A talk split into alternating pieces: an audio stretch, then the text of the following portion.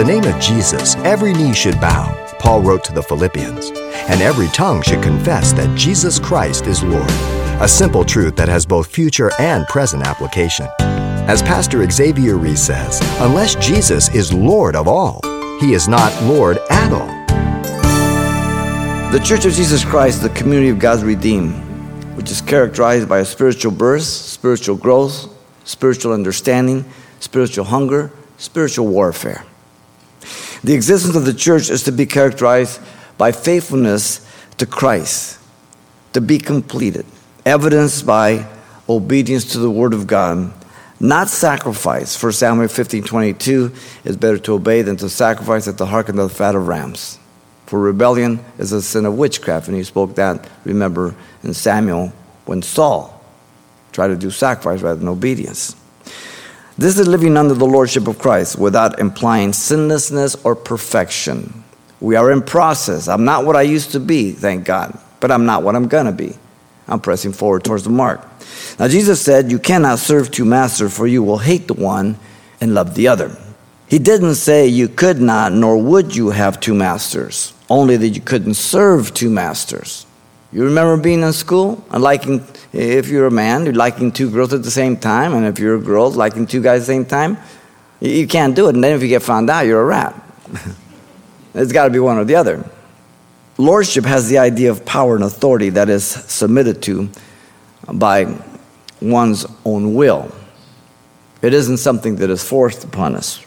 In the New Testament, the word Lord, as you know, is kurios, and is used of an owner of a vineyard, a master, a steward, a ruler, a king, a father, it's a title of courtesy also for a stranger. So the context will dictate how that word is used. The context will determine the meaning. Now, Christ is said to be both Lord and Christ who has bought us with his precious blood.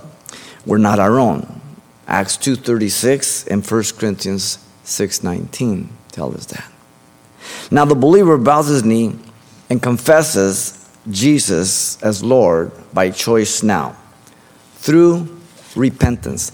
The non believer will bow and confess him by force at his return, Philippians 2 9 through 11.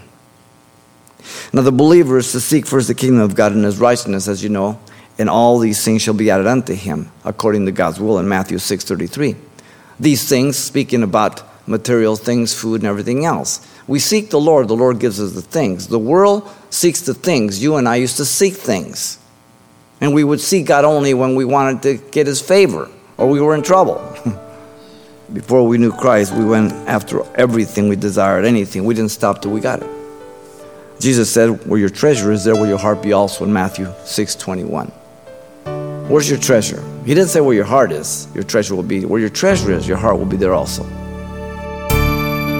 You've been listening to Simple Truths with Pastor Xavier Reese, a daily devotional of the enriching and precious truths found in God's Word. CD copies are available of the studies you hear each day on our broadcast simply by calling 800 651 8352 or log on to CalvaryChapelPasadena.com for information on various other messages from Pastor Xavier.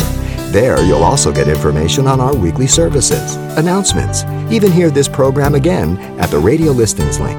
It's all at CalvaryChapelPasadena.com. And join us next time for more Simple Truths.